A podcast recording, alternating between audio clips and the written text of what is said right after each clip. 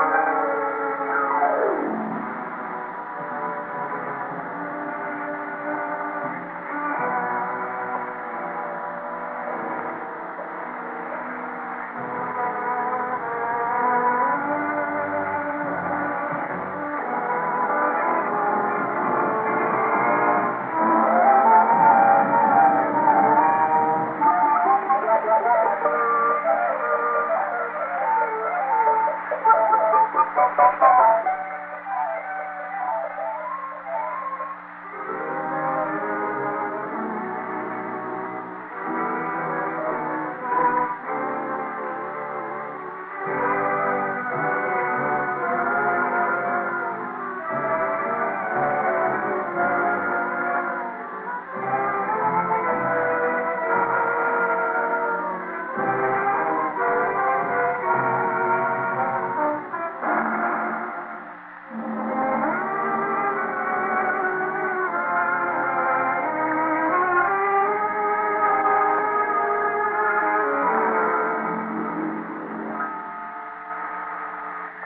Inspector Nayland Smith has received word of the sudden and mysterious death of Sir Lionel Barton, renowned Orientalist and explorer.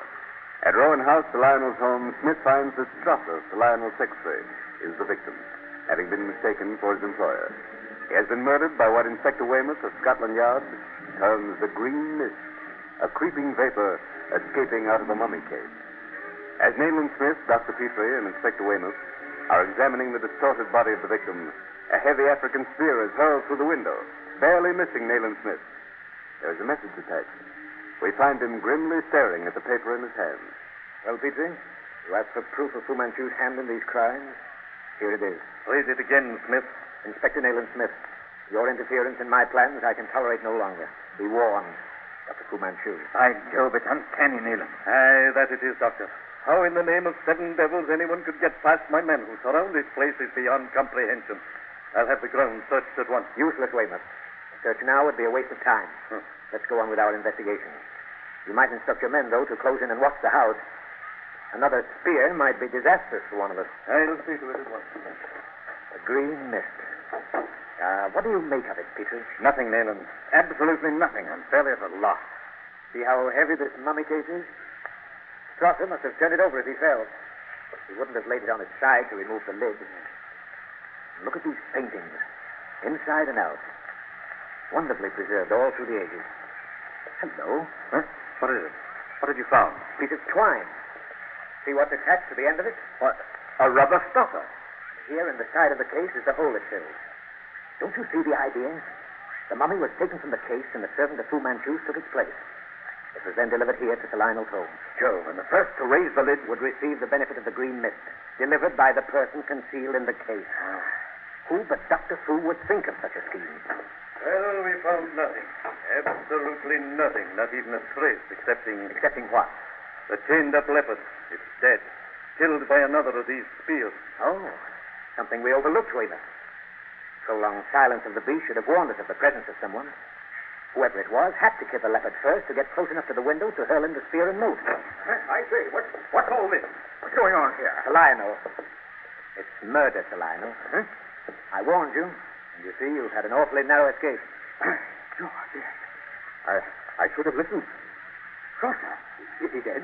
Quite dead. What, what does it mean, Mr. Smith? Simply that a visit was paid to your house by Dr. Fu Manchu, the man I warned you against today. Oh, great Scott, why, why did he kill Strasser? Strasser, you see, wears your dressing gown. Does that mean anything to you? My God. He was mistaken for me. Exactly, Sir Lionel.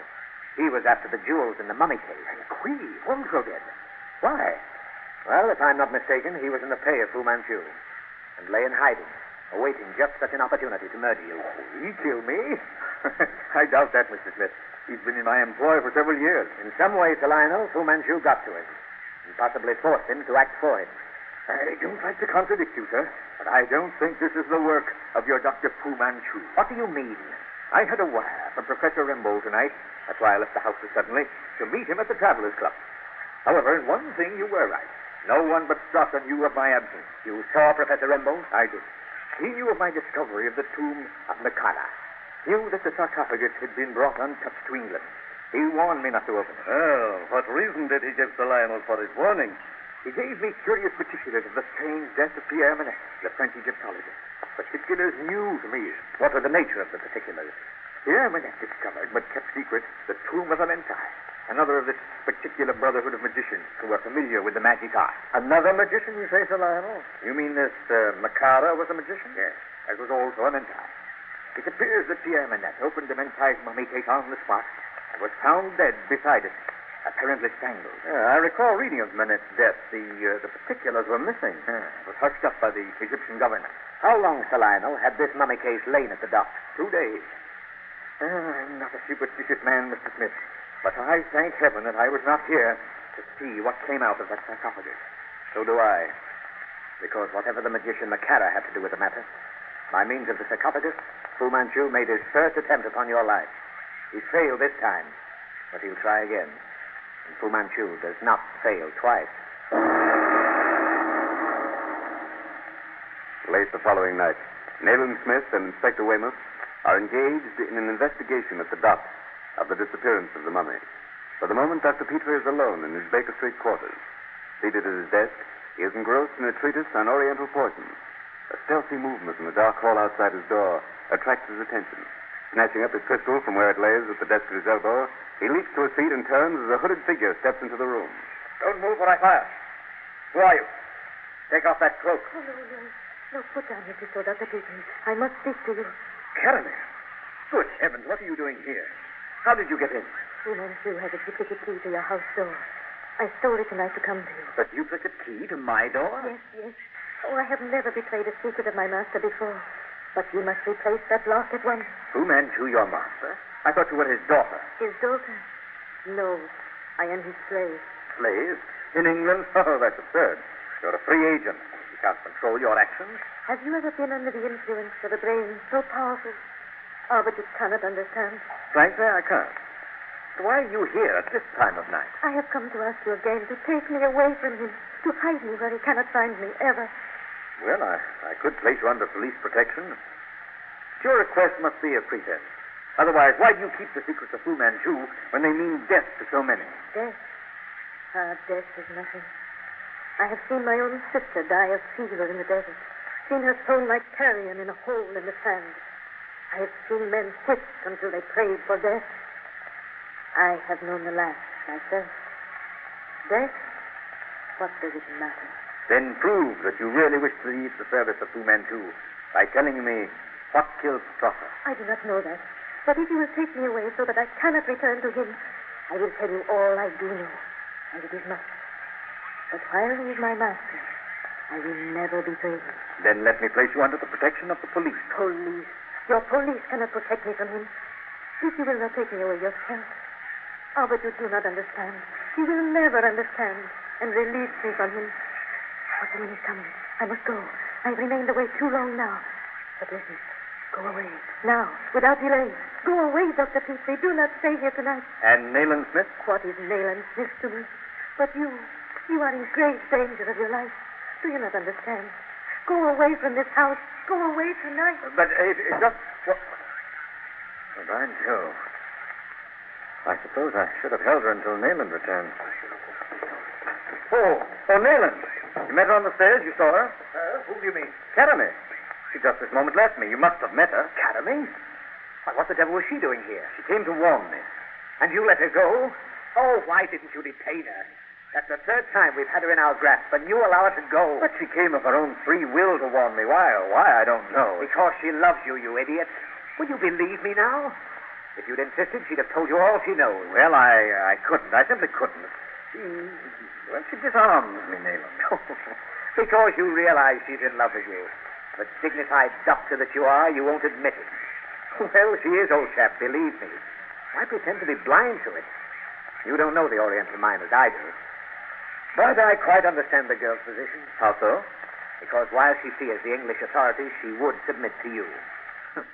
now, if you'd only seize her by the hair and drag her to some cellar, hurl her down and stand over her with a whip, she'd tell you everything she knows, and then salve her strange Eastern conscience with the reflection that speech was forced upon. Nayland, now. Why, of course. And then adore you for your savagery. Nayland, be serious. You know what her warning meant before. Yes, and I can guess what it means now. Oh, I'll answer that. I think I know what it is anyway. Inspector Weymouth, Mr. Smith. Oh, thank you. I'm Weymouth by district messenger. I left him at the dock. He was to send me any evidence he might find. This will likely be fragments of the mummy. Do you know where the mummy was removed from the case? Yes, the dock. Someone else was in the sarcophagus when it reached Sir Lionel's house. A mummy case is practically airtight. So the use of the rubber stopper, of course, was for ventilation.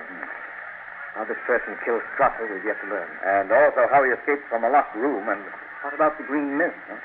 Well, the green mist can be explained in several ways. Remember, we have only one man's word for it that it actually existed. At best, it's a confusing piece of evidence. And I'm afraid we're attaching too much importance to it.